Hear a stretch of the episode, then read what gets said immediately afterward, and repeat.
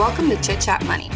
On this show, hosts Ryan Henderson and Brett Schafer interview industry experts and riff on the world of investing. As a quick reminder, Chit Chat Money is a CCM Media Group podcast. Ryan and Brett are also general partners at Arch Capital, and Arch Capital may have positions in the securities discussed in this podcast. Anything discussed on Chit Chat Money by Ryan or Brett or any other podcast guests is not formal advice or recommendation. Now, please enjoy this episode. This is the Investing Power Hour, number 42. Closing in on the one year anniversary in a few months here. My name is Brett Schafer, and I'm here with Ryan Henderson. As always, I do not have our script loaded up for the entry or the introduction to the show, so I'm just going to wing it. But uh, this show, what even is it? We come up with news items. We riff. We riff anything on and stuff. everything. We I got have some good stuff. yeah, we have some fun stuff today. And we might not hit everything, and it might go totally off the rails into other stuff that whatever we want to talk about, but it's just going to be investing focused, finance focused, business focused. It goes live on YouTube every Thursday. You can watch the replays on YouTube, or as the majority of you do, listen on the podcast, which releases Sunday mornings. Let me also add something. If you're listening to this right now and you want to be a viewer or you want to ask questions and we just do it at a really shitty time because we do this at like four o'clock on the west coast on thursdays you know most people are probably busy at that point. Try to reach out to us whether it's email chitchatmoneypodcast at gmail.com or twitter whatever and give us a time that you think would work well because we're we're open to input we don't we don't have a fixed time here uh, but we want something that uh, listeners would actually be able to tune into Exactly. It makes it fun when it's interactive. We do get a couple of people on here and some people watching the replays, but it's really fun when we get people asking questions on the topics as well. Let's hit some uh, uh new not news items, uh stuff we want to talk about before the show starts. If you're a regular listener, make sure to subscribe to our free newsletter for our not so deep dive episodes. That is the best way to keep up with the show is to subscribe to the free newsletter. It's through Substack. The link is in the show notes. Do that if you want to keep up with the episode and you're a new listener. And if you enjoy the show, give us a review on either Spotify or Apple Podcasts. That is the best way to support us besides listening.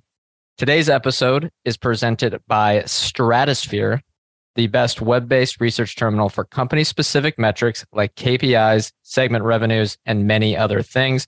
I can tell you for a fact we're going to be using them for Netflix, I bet, when we cover them on their earnings report. And because they always have fascinating KPIs, we're going to take a look for my um, one of my topics, the dichotomy of the tobacco companies raising prices, lower volumes, higher margins, all that good stuff.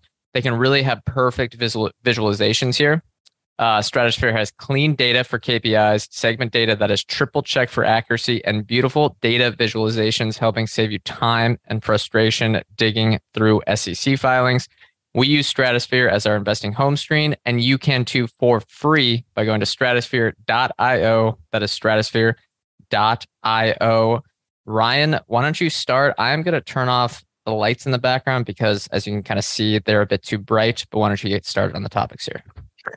Yeah, so uh, where to begin? Microsoft laid off people, which is uh, I don't. Uh, we discussed this on our last. We we did not Microsoft for not so deep dive, and I know Brett, you were just away from the headphones, but I'm talking about the Microsoft layoffs. We talked about th- the business what two weeks ago roughly, and the business is operating fine. I mean, they they're doing I would say probably the best. They've pro- they're probably the most resilient of the big tech companies over the last year or so. Maybe not stock wise, but performance wise. Um, yeah, they're reducing. They they sent out a memo that said we're planning to reduce the workforce by ten thousand employees by the end of 2023. That's roughly five percent of their staff. Um, the cuts are reportedly centered around HoloLens and Microsoft Edge. Microsoft Edge is their web browser that they're trying to grow. That was an interesting one. I, both those ones were surprising. I w- I wouldn't have guessed that. the HoloLens I could see. They're also cutting some jobs at Bethesda, which is one of their game studios, and there was some other subsidiary that I'm not as familiar with. Um, but it the web browser thing to me was interesting because it's an area where they had put a lot of resources, and I'd seen just purely based on commentary. Um, internally, they seem to think that that was going to be additive to the ecosystem, but it sounds like maybe the moat around Google Chrome is just simply too much to really fight against, um, even on your own hardware products. So that would that's kind of I might be reading too too far into this, but if this is something where they were supposed to be investing heavily um, and they're pulling back or, or, laying off people in that in that area, to me it screams they they weren't seeing the traction that they were hoping for. Also, I know they use. We learned this today from someone I think it was Mads Capital, which big thank you because uh, huge value add on Twitter. If if you're in the big tech space or cloud in general, I recommend reading what he's got to say. He mentioned that Microsoft's browser, search browser, was powered by Chromium, anyways, which is like the back end side of the search. So it's, I, I think it's fair to say that kind of solidified my belief that Google's moat in search isn't going anywhere. Um, the Chrome, uh, the execution on Chrome, I think under is underrated for solidifying that moat. Yeah, really, they really they really took over the market there. What was it like 10, 15 years ago on that Chrome market share? I think that's when they launched. I think I read something that had like 3 billion Chrome users, MAUs, something like that. It's pretty insane. Uh, anyway, um, the other thing I was going to mention about this Microsoft did not need to do this. This was not a need thing. For Meta, there are maybe parts of the business where they needed to cut. Amazon, there's probably parts of the business where they needed to cut because they were hemorrhaging cash. Um, Google probably didn't need it. Apple probably didn't need it. I don't know if Apple even did it. Um, but this, we talked about it a couple of weeks ago where it's like, there's a lot of companies now that can just hide behind, well, macro problems, and then they can cut their worst performers or they can cut 5% of their staff that they, they think is kind of waste anyways. And so we, and for the last two years, we've been talking about how much bloat we think there is at probably a lot of these big tech companies.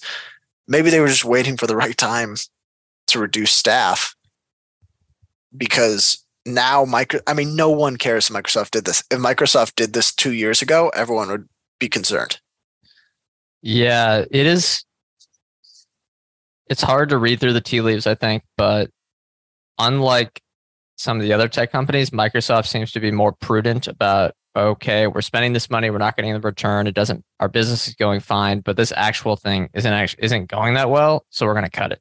Unlike Amazon, unlike Google, unlike Facebook, um, I guess Apple's a bit more secretive, so it's hard to tell. I uh, I think you got to. That's a big positive for Microsoft that they're just more prudent across things. I think the HoloLens division may have got, well, it's definitely hasn't gotten the commercial adoption. I know they had that giant military contract that I think might be gone now. I'm not exactly sure. I, I read some headline about that. And then Microsoft Edge, maybe it just wasn't as successful. All right, we got to pull back. It's not a big deal.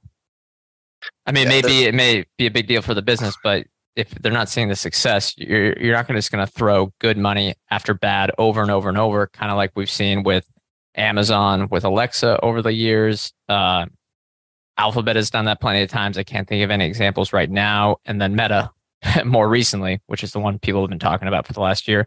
Why there's don't? A, and there's a couple of comments that okay. basically say uh, kind of the I, I, think the same sort of sentiment we were trying to express, which is uh, someone says they, they fired the rotten apples that we hired that they hired during the pandemic that weren't productive everybody will start firing rotten apples. Great timing to do so. Yeah, I think you're right. I'm guessing. I think you're you're doing that in all environments though, but maybe it was exacerbated because of the the remote hiring. Yeah.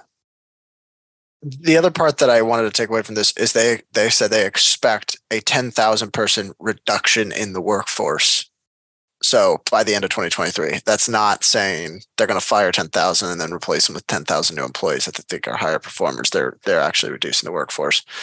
Um, I don't know, but uh, people weren't doing it at the same magnitude over the last two years. Of the layoffs, yeah, I think maybe. Okay, here's what I meant: is that you're generally what did he call it?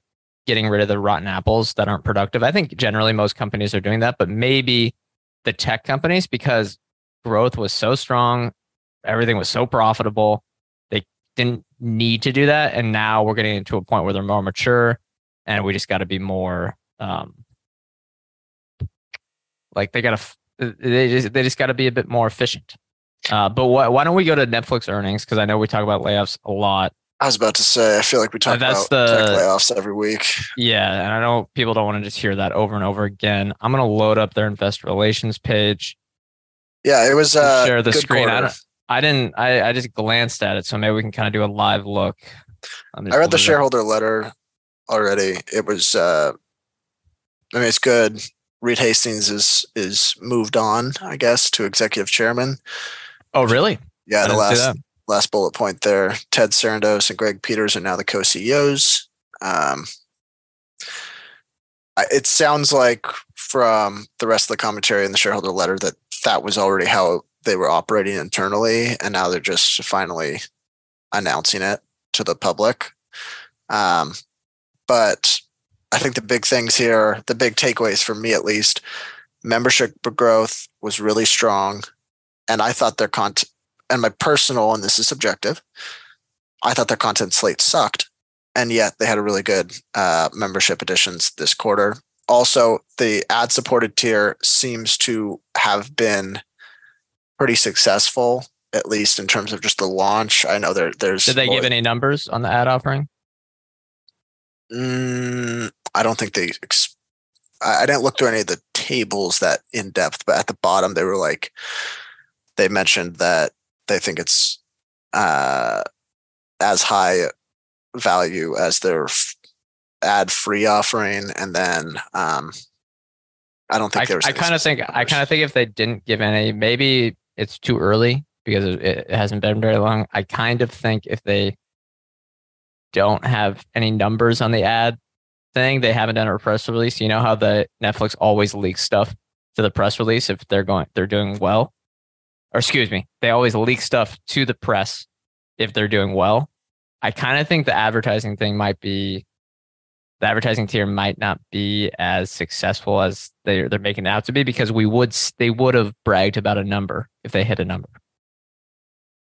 Uh, maybe. I would, uh, yeah, I guess you could be right just because it's not some sort of a competitive secret. Like they're not trying to hide how well they're doing with it because pretty much every other service on streaming is already ad supported in some capacity. Um, but I don't, maybe they'll give some, some numbers on the conference call. I don't really know. The, the other part, um, this kind of page sharing, I don't know how they're going to roll that out, but I, I mean, consumers are no longer going to get a free lunch in terms of uh, being able to mooch accounts, which will be unfortunate for me. Um, that that should be accretive though.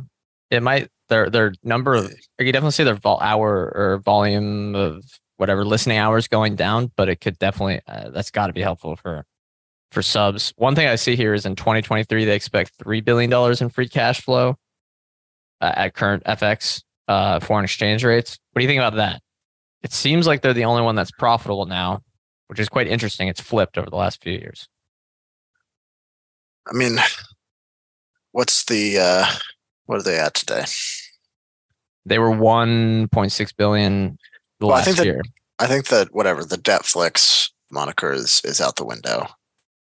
Yeah, it's more of a valuation game here and a future growth game. Right? Yeah. My thing is, I still think they're probably close to saturation. I think growth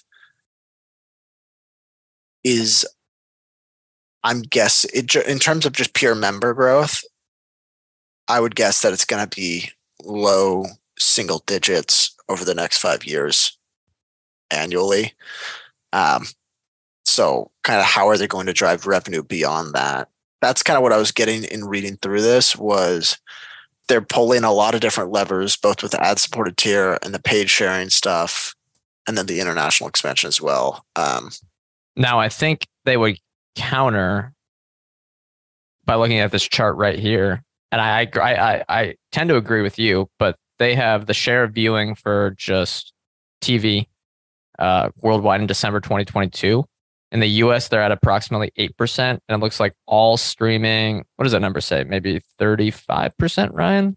Something like that, 35, 40%. And then the rest is still linear. And the big question is does linear completely die? What do you think? I think there's still a lot of people that are linear accounts that have Netflix. Like, well, no, no, this is just viewing hours. Oh, um, I don't know. I, I think the US is probably pretty mature. Like in terms of, I, I think that's probably where they're going to stay. Really? I would. Do you really think? I mean, yeah, there's. Well, if you look some, at the, if you look at younger people, it's definitely skews way that that's way different than what it is in this chart.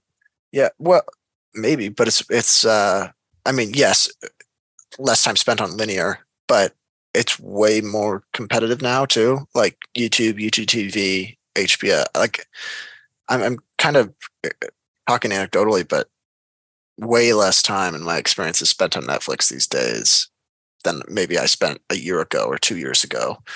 No, I agree. We, what do you think of the YouTube competition? That's I think the big question for Netflix.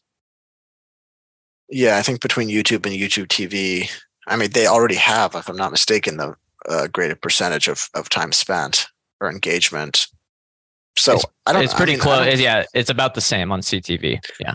And what percentage of uh, households in the U.S. have moved to streaming over linear? I think it's more than fifty percent. Obviously, there's still yeah. some low hanging fruit, but I don't. Well, here's a I just look at this and think like, Go ahead. members are going to grow. Members are going to grow at a low rate. Would be my thought. Yeah, and they, they they've succeeded on a, on ARPU, average revenue per user. But here's something that kind of concerns me in the quarter because they I forget what the number was, but they were bragging about or not bragging. Obviously, they talk about the uh, the number of subscribers that grew uh, globally year over year. But if you look at UCAN, which is just North America, the paid memberships were 75.2 million in Q4 last year. This year, it's down to 74.3 million. And yeah, it's up quarter over quarter. But and uh, a, ARPU grew 10%. But I wonder that's what I mean. Is I mean, that's yeah, kind I, of what I am saying wanna, is like, yeah, like yeah, I think it's just gonna, it, it hasn't shown up in the financials yet, but it might in the next few years. I think the majority of revenue growth from here on out is gonna is not going to come from member growth. Or at least, it's well, gonna, it's going to come from finding either new ways to monetize, ad supported, and maybe maybe that change. The math's going to change with the ad supported tier because you'll get members that are like, well, maybe they're not lower ARPU, but they're lower. They think they are, so I guess, well, I guess then maybe member growth is. I, I don't see our, I don't see the ad supported tier being that prominent in the U.S. It's probably more for the international markets, but they got to find new ways to drive it other than just purely having good content and signing up new subscriptions because it's a way more competitive market than it was three years ago. And the advertising thing, again, we talk about YouTube and how it's really grown time spent on CTV over the last, what would you say, four or five years, Ryan? I don't have the chart in front of me. But as they go to advertising supported and as all these streamers go to advertising supported, they are converging, especially if they start doing free ad supported TV uh, streaming channels. You're competing very heavily with YouTube at that point. But on the flip side, we look at uh, what am I seeing here on EMEA, which is Europe, Middle East, Africa paid memberships were up 3.2 million in the quarter. Latin America up almost 2 million and then APAC all almost 1.8 million in the quarter. So pretty steady growth across those areas. It's it's really the the the North American market that's hurting them. Although we look at ARPU and APAC, it's down 17% year over year. Yeah, I mean I think it's still go, go to the go to the last slide. The last one or up higher? Nope, keep going. Up higher? Nope. No, no down, no, down no, lower, down, down, Okay, sorry. Yeah, I up, can't read up, it up, up. Sorry. Go to the stock performance chart that they have. Oh, there. this one. All right. I think this is such a brag at the end of the call or at the end of the letter. And they do this at the end of every annual letter. But they go through it and then they say, All right, we just put this in because we have to. Don't worry. Uh, go ahead and check out the long term results. That is astounding cumulative results. Pretty darn good execution. That's what durable revenue growth will do with good unit, economics. And I know this probably frustrates people that listen to the show and don't watch, so I'll explain it. This year, Netflix's or the last one year performance of the stock, Netflix is down 51%. Nasdaq is down 33% and the S&P 500 was down 18. Over the last 10 years, Netflix annualized performance 36% versus S&P 500's 13. So the cumulative return since IPO for Netflix, 27,422%. I mean, that is, uh, and it is, and maybe it's a different point in time, but uh, I find it funny that people still seriously question this management team Yeah. and the Yeah. strategy. Yeah. Well, I mean, hey, you were just questioning some of it. No, you weren't questioning the strategy. You're questioning how big they can get. But yeah, I Why- wonder. Here, here's the question: What? Do, why the co-CEOs? Well, I don't know. It worked. Uh, they they seem to have some sort of reason to do it internally. Um, but the other thing is, I don't think. Just for the record, I'm not questioning the management team. I just think, and they they've pro- kind of shown this. They're going to have to drive revenue in new ways beyond just pure member growth. So, and I think they can do it. I think this can also be profitable. They've now proven that. Um, I look forward to Alex Morris's write up on, as he always does. It's also always the earnings report that gets the most coverage because it's the first tech one of the season. Yep, first non-finance fin- financials. What do you think about this? Should they acquire uh whose stock is in the tank, Ubisoft, or however you pronounce it? No, Three billion, four billion dollars. It's only it's a year of cash flow. no, I don't think so. I think it would be having the right permanent rights to Assassin's Creed would be worth much more than three billion dollars just for the linear content.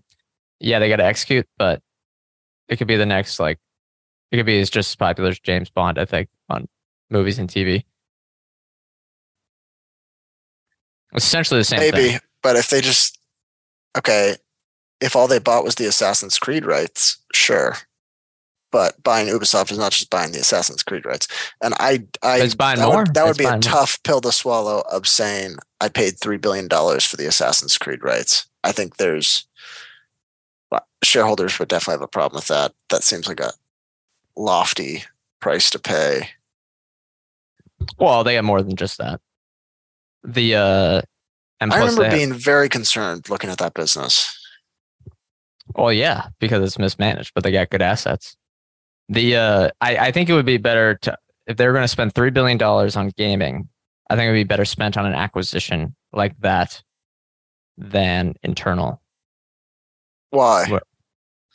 Because there's a lot of catch up period to building up the culture of uh, of a gaming content. Though you know we've talked about before the history of how no company that started out in linear media or or visual or, or whatever TV and movies have been able to make their own game studios successful.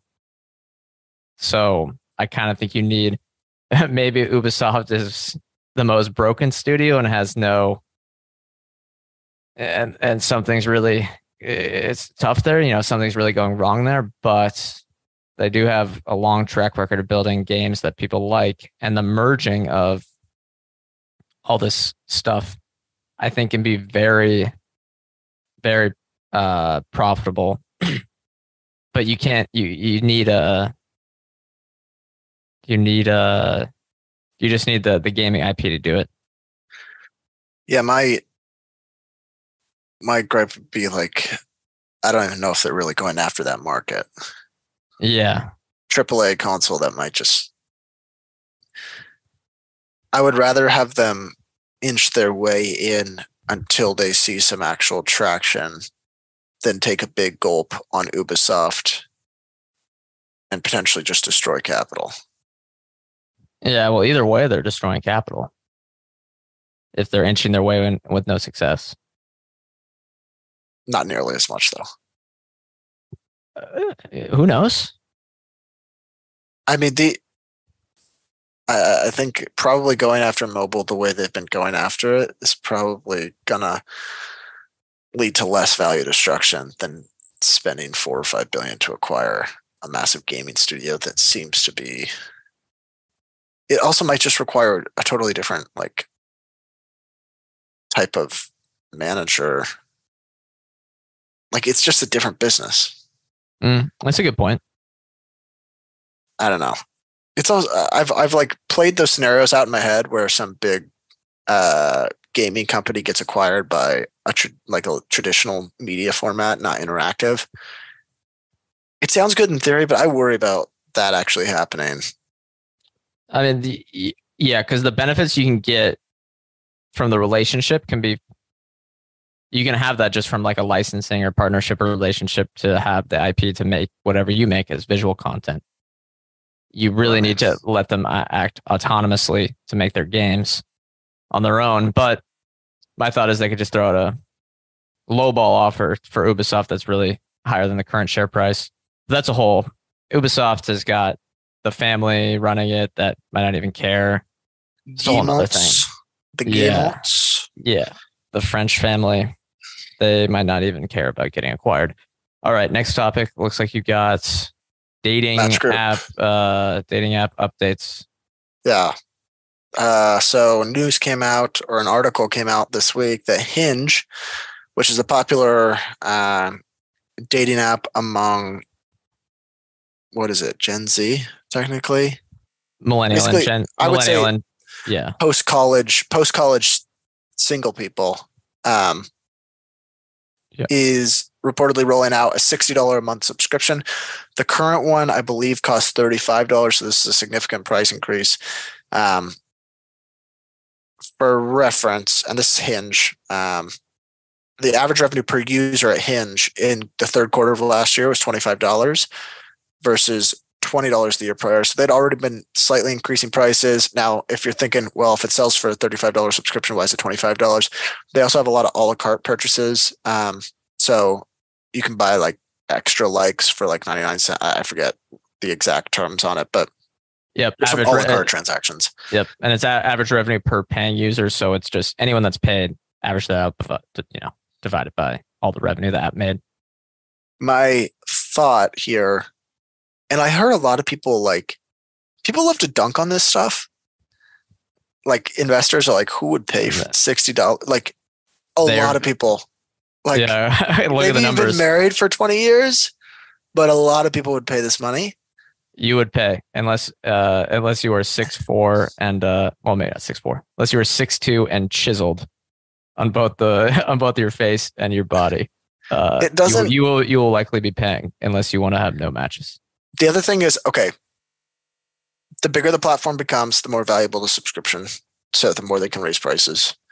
Um, especially if you think that they're rolling it out in europe my thought here would be that um, the platform becomes much more valuable when it's in germany and the uk and all the different countries as opposed to just one because the subscription is more I, I well, for young people traveling around, yeah. for young people traveling around the continent, you on a right. trip to Italy, right? You know, it's yeah. really it's it's different than yeah. That's like just going on a trip to California.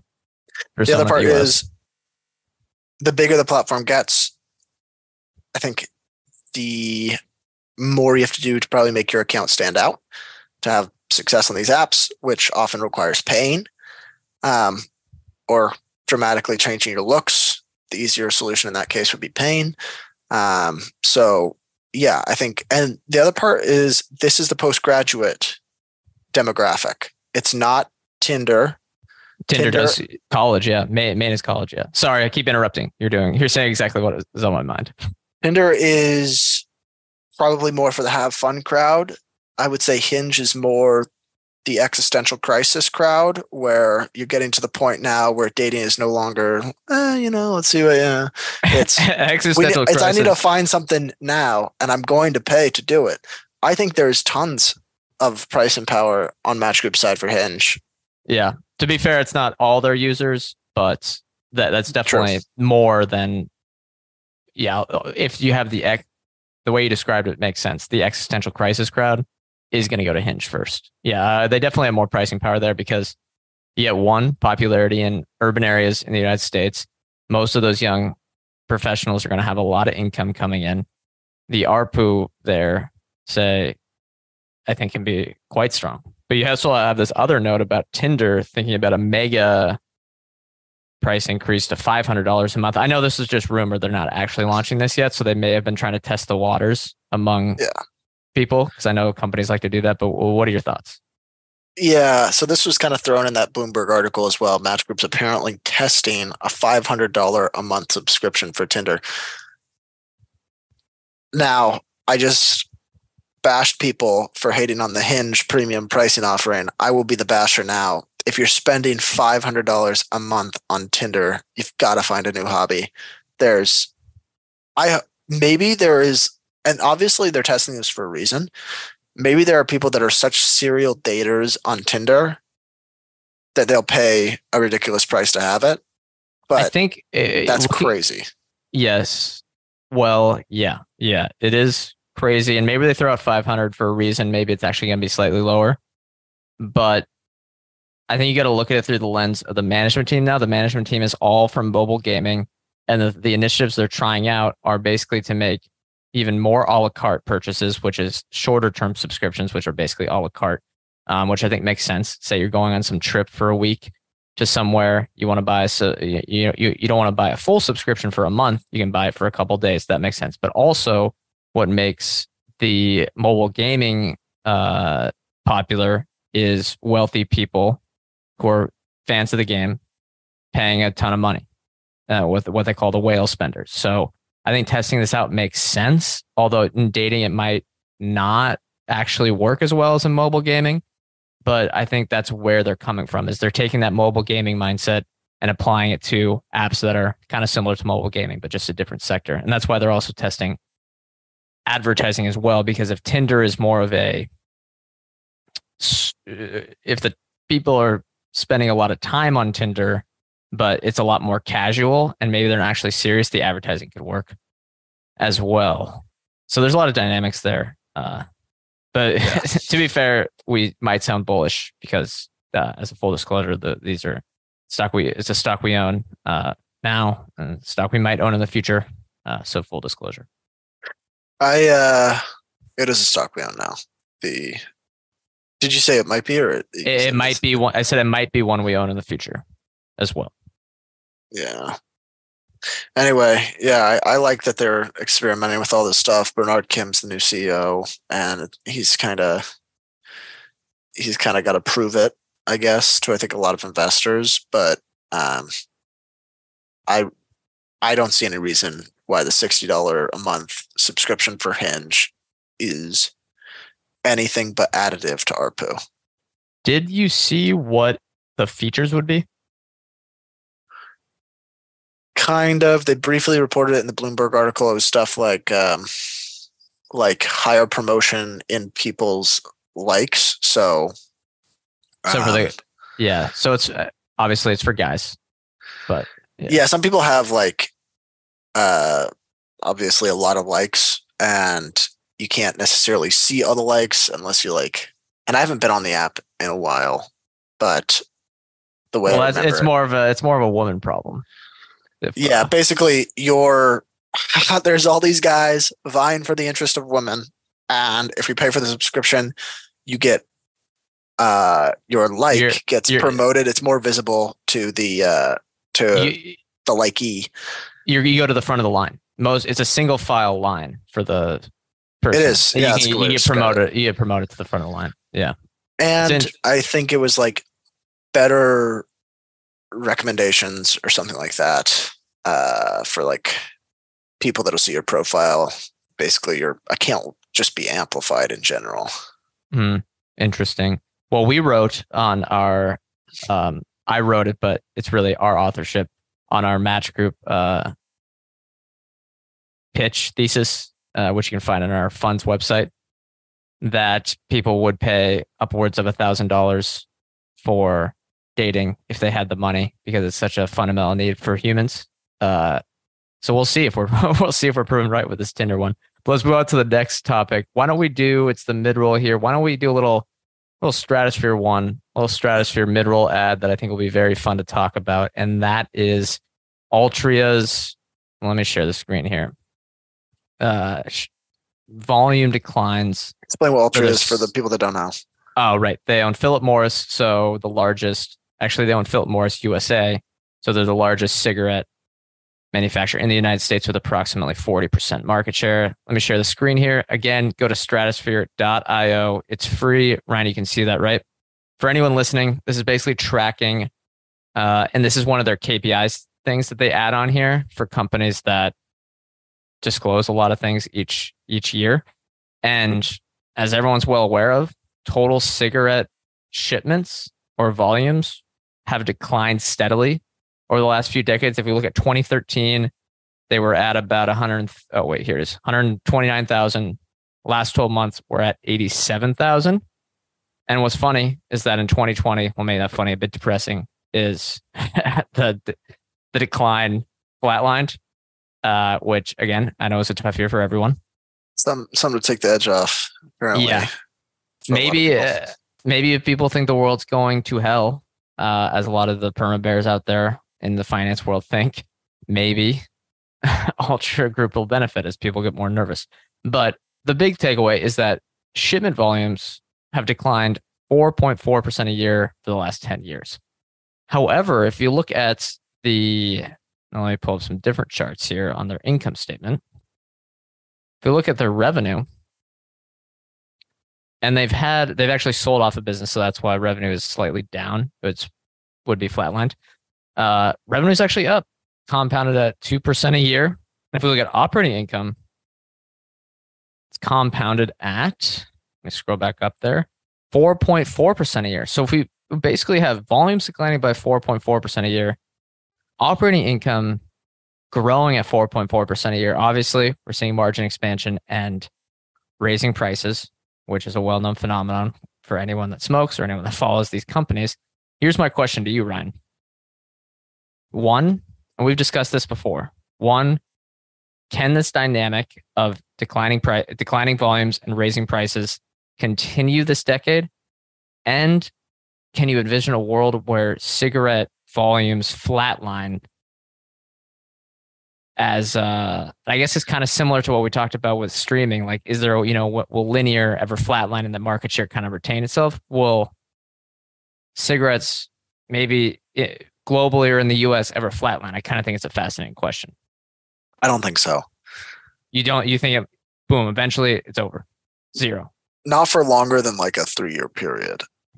The, I mean, we saw some sort of flatline through COVID, but the. Yeah, right. That, that doesn't count to me. Yeah. And you showed the last, I think it was 10 years, something like that. These cigarette volumes have been declining for like the last 30 years. I think if you would have, you could have said at any point during that, are would volumes flatline? I think that the future is probably going to look a lot like the last 30 years, at least the next 10 years. And there's so many other alternatives now to cigarettes that uh no, I, I just don't see a scenario where they flatline for like a five year period. That just doesn't seem likely. Do I think the trend can continue financially? To a certain point, maybe. But I think the better question is what would you pay? What's the right price to pay for a business that's almost like what's the terminal value like uh, imagine there wasn't any other investments here. well the term the terminal value of everything is zero so imagine this is only the cigarette business, and you know volumes decline by 5%. They raise 10, prices by 10% each year. I'm, I'm just throwing rough numbers out there, Mhm. which exacerbates the decline further because you continue to raise prices to a certain point. Can they do that for 10, 15 more years? Are people going to be paying $70 for a pack of cigarettes? Well, I don't To- think to they're re- they're not paying that much right now. And I, Marlboro is nine bucks where we are. I don't So know. I think they could raise it to 20 over the next decade. Wouldn't be, I wouldn't be shocked. What is that annual annual increases? What is that? Probably like seven percent a year. No clue, but sounds price about right. Yeah, they could, but I think they're going to lose customers along the way. Not only from them literally dying, but uh, I think there's so many alternatives now. Yeah. I think, it, look, that makes sense. But that was the bear case 15 years ago, too. so it's like, dang, could continue, you know. Yeah, that's why I asked what's I the mean, right, and it makes what's sense, the right price for it? Because if they're going to pay you out ten percent a year in pure cash dividends, that might be worth it if you think this thing ships no cigarettes in ten years, or is shipping half the volume that it is now. If they're shipping take that ten percent dividend. Yeah, if they're shipping half the volume that they are now, revenue could be flat and operating income could be up. I wouldn't be surprised. Which is Then- interesting. Then I would say ten times. Ten times operating income's the right Yeah. fair price to pay. If you think volumes will be half of what they are and operating income will be exactly where it is today in 10 years, I guess it depends what kind of return you want. But It also depends if you're in a taxable account or not, since a lot of this is, di- excuse me, dividends. Uh, yeah, it's also interesting with their, uh, what should we call it? The non cigarette stuff that's growing in volumes. It's not nearly as big, but it will be interesting to see with what, what, what they can do with the pouches. Because will that get as a percentage of cigarette volumes? Could it get to 10%? Is it going to get to 20%? I think that's a huge question for the durability of this business. well, if it doesn't have to grow in order to grow as a percentage of cigarette volumes. Well, that's right. Yeah. But I'm talking about replacing their revenue because it's not nowhere near the size yet to replace their revenue or maybe even earnings. But it, it could get there soon. But that's a harder bet to make because you're betting on really fast growth. I would much rather own. I hate talking about the entire can or the entire tobacco space or anything within nicotine because it just frustrates me that we had such a gem in Swedish Match. The Philip Morris stole it. Yeah. Um, Philip Morris International for anyone confused. I would be a little a little more scared owning I think anything that didn't have a really prominent profitable alternative to cigarettes in their portfolio. So um, the one that I I mean it's Philip Morris International now that's got um, right? So Yeah. Plus, uh, I forget the name of the other thing that's very popular as well. I forget. Uh Heat Juul not- vape, whatever. No, no, a heat not burn thing. Plus, Blue? uh, Is that the thing? no, IQOS. Remember that thing? Oh, right. Yeah, yeah. I forget what the numbers are on that, but apparently that's doing well too. All right, let's move on to the next topic as we got 15 minutes left. Sometimes these go quickly. Just Okay, kinda- a couple things I found interesting. Um, Roku, there was like this report that came out that they are apparently by far the number one way people choose to cut the cord. Um, so there was like some survey, which I know were survey haters, but Cord Cutter News surveyed 2,000 people, basically asking, How did you cut the cord? Most of them said Roku. Um, the second, which was like half of as many, uh, basically Roku was twice as popular of a choice as Fire TV. Um, that, yeah, like- those those third negative 30% gross margins. They they gotta they gotta count for something when you sell the stuff at such a loss. that's what that's what blows my mind. Is like I go back and forth probably I would say two or three times a year and think this could be a huge business. It could be the operating system of the CTV world, or it could be completely irrelevant and they hold no power. Yeah. Like I, I saw a chart the other day that their account growth has still been really solid, right? I think they passed 70 million accounts.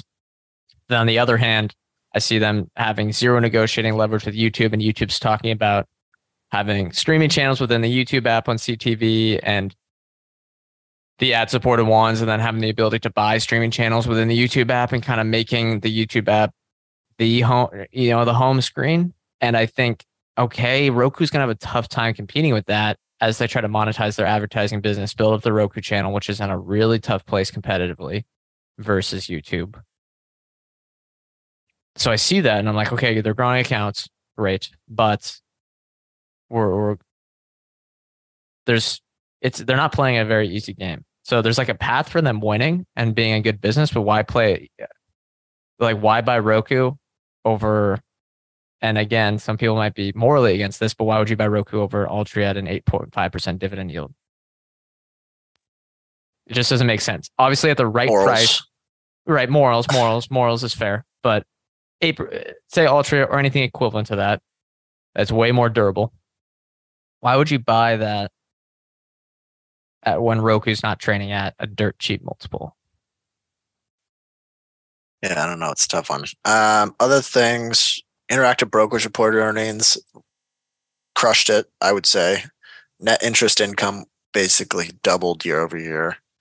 Um, so good for them. Luis, we just had on Luis Sanchez, um, who basically gave a wonderful pitch for why it's going to be a, a much a good investment over the next few years, and uh, I think that's playing out exactly as he said. So part of it was net interest income. And for reference, that is interactive brokers, IBKR. It should be like four shows older than this on the podcast feed.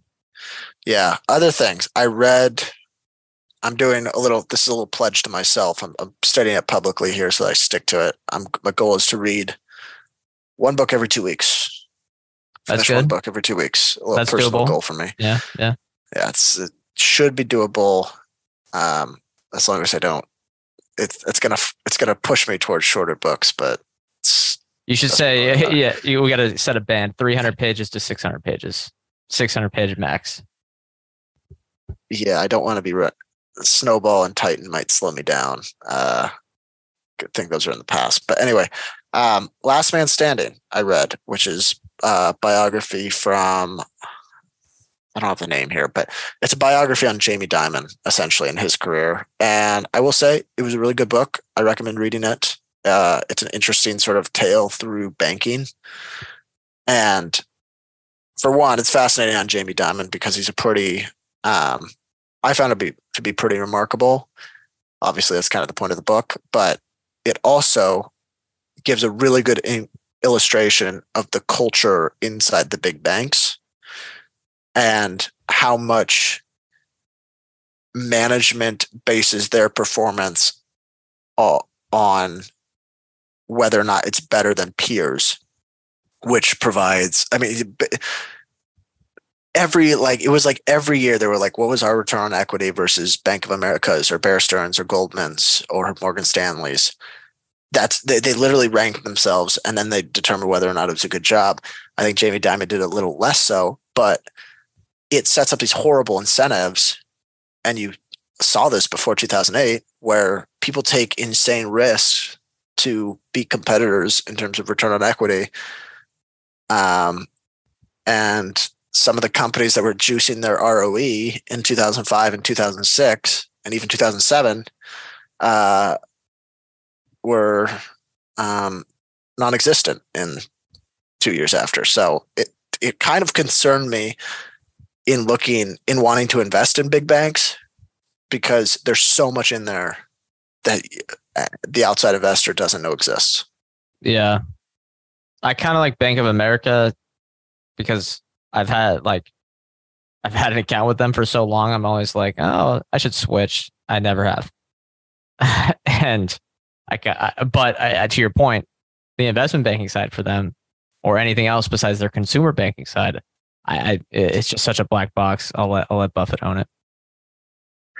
Yeah, it is. Uh, like I, I have no idea what's in the derivative segment of any of those businesses, and I mean, even Dimon, they were better positioned in 08, but they weren't immune to it either. Like they had a lot of mortgage exposure too. They were um, the yeah right. What what they say they were they weren't going to collapse. They took a bailout, but they weren't going to collapse. But it was going to be terrible for them either way. Yeah, um,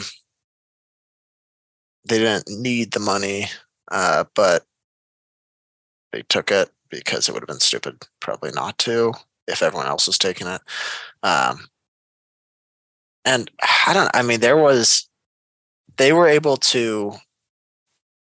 There were banks, and I can't remember the specific one that did it. So they acquired Bear Stearns after Bear Stearns bought a bunch of exposure to the mortgage market. But I think Morgan Stanley was the one where the management was literally loading up, like tripling down on their mortgage bets in 07. Mm. Well, Goldman and, JP Morgan were getting out, selling it to them. yeah. I know, J- yeah, JP Morgan slow, slowly got out, but it affected, I mean, it had ripple effects across all the credit markets. I don't know. I, I mean, I did, I came away with a lot of admiration for Jamie Dimon. It's a um, tough industry, though. It's a tough industry, and they've been the top dog for so long that there's got to be something strangely special there. But it's just such a tough industry that, you know, right? Isn't that makes doesn't that make sense? Yeah, it's, it's also. Weird. I mean, it's yeah, it's hard not to compare yourself to all the other banks when you're a big bank, but it just creates some bad incentives. Anyway, the a, incentive, uh, the incentives for the employees they're attracting as well probably leads to that. It's kind of a self fulfilling cycle. Anyway, so this is my pledge, my public pledge for anyone listening. I will come back every two weeks with, with a, a five minute book report on uh, one bullet point in the document random. here. One bullet point in the document. What's the what are you reading right now? I started a new one called American Rascal. Um, it's about some guy, uh, Rockefeller and Vanderbilt, I think, called him like the smartest man they knew. And it was some like financier in the 1870s. Oh, James. He may have been a crook. Jay James, Gould is his oh, name. Oh, Jay Gould, not James Hill. James Jay Gould. Yeah. Okay. Fun one. He may have been a crook, may have been brilliant. I'm really not sure they don't really disclose it until the end. I don't think so. Maybe I'll, I'll learn more about it. But he's a very secretive guy. It sounds like. Um, but I like reading those books that are based in like the late 1800s to early 1900s because it makes me appreciate like, you know, having like clean water and stuff, and not having like all my siblings die from like simple illnesses.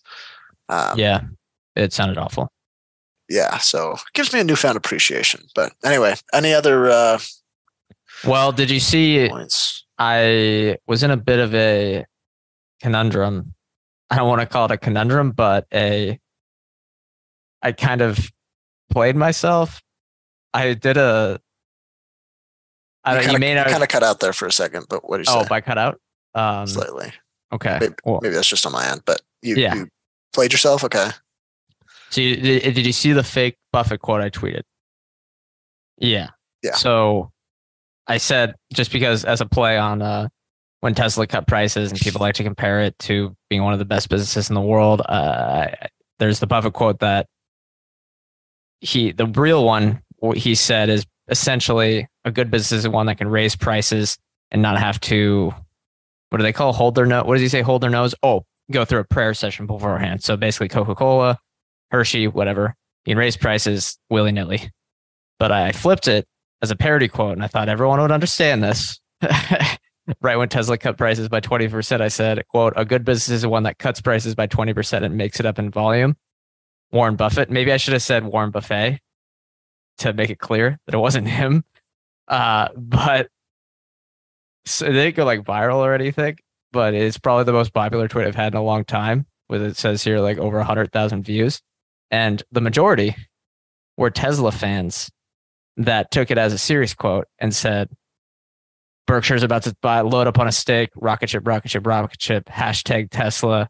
This thing's you know whatever. I was just constantly playing my feet, and I thought like, wow, they should just start playing the Curb Your Enthusiasm music in the background for me because I thought it was pretty clear that that's a fake quote. but it, people it bought was, it. it. It was funny either way. Yeah, it felt it felt good. I gotta say, selfishly, to trick uh, the Tesla bulls like that, but I thought people would just be clear Yeah, that that's not clear that it's not a good thing to do. We're three minutes from this being done, and we haven't talked about Tesla. Um, but I don't know.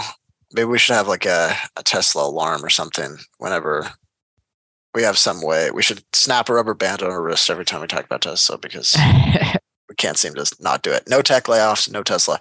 But since we already started, went out, went down this rabbit hole. Yeah, I, I find it ridiculous. The people that are saying like this was a strategic poker move. Like, what are you talking about? You- you- yeah, this is it might it may have been the right thing to do, but lowering prices is not uh some strategic poker move to gain market share. yeah. It's- I'm They need to sell more cars. The the other thing I hate when people quote EVs in market share. Like this is to get out ahead in market share. Like this isn't enterprise software. You can switch cars. yeah, I know. Like there's no is there really a first mover advantage here? Yeah, we'll see. Hey, look, yeah, I, I uh, before, yeah, I want to do one thing here. We won't have time to talk about it, but yeah, I think they report earnings next week. I hope maybe it's before the show or after, so we can save a real. We'll go through the actual report and see the numbers. But here's one. Uh, I don't know if you want to load up the chart, but it shows TikTok growth in the U.S. user growth has stagnated, and year-over-year growth is actually zero percent, and will likely, if the trend continues, go negative. What do you think? What do you think about? I would say long reels and long YouTube shorts. You think that's a competitive thing or what? I kind of well, well, we're we're about to record on Meta, and I kind of want to look at. I tested out YouTube Shorts again. I I got it. Kind of made me like those things are psychotic. Um, I I don't. I- it's scary. I, I never want to start using those things. They're a bit hectic, and it makes. It, it, I can see why people have anxiety watching them. Just stop watching them, guys. But if I kind of have this thought that if all of this social media, or it's not really even social media anymore, if it's all converging onto just video, there's not really a competitive advantage for these upstart like TikTok besides being the first mover. And the platform with the users like YouTube is going to succeed because they already have two, three billion users. I, I kind of think like if it's all this video, it's not, I think YouTube is going to win. But they're probably, it's not going to be a winner take all. But I think it gives them a slight advantage if it's just, if it has nothing to do with the friends you have, it's just videos. Maybe, yeah. The other part that's worth mentioning is they got to a billion users faster than any platform ever. So I think it was inevitable that growth was going to slow quicker. But Yeah, it was a blessing and a curse. Yeah. um, yeah, I wonder if growing too fast is like the kiss of death, where 100% agree. you've got. I mean, what was the clubhouse? If you if you grow too quickly, everyone will copy you. You're going to get competition from all sides. Look at Roblox. Just durable, steady growth. Yeah, pandemic was quick, but just durable, steady growth there. I think I think durable growth is the way to go, which Spotify, even too. Spotify, Netflix. Yeah, I, uh, the smart investors already know this, but I think durable growth is it, is where it's at. All right, that's gonna do it for this episode, guys. The people that tuned in, thank you. I know we had one guy who left, but either way, you can watch the replays on YouTube or just continue listening to them on Spotify. Or woman. Might not have been a guy. Guys, uh, yeah, Although majority of our listeners do tend to skim mail. 91% as the data tells us. Um, but either way, thank you everyone for listening. Check out our sponsor, Stratosphere, at stratosphere.io. Fantastic platform you can try for free. Remember, we are not financial advisors. Anything we say on the show is not formal advice or recommendation. We are general partners at Arch Capital, and clients may hold securities discussed in this podcast. Thank you all for listening. The show is live every Thursday. We'll see you next time.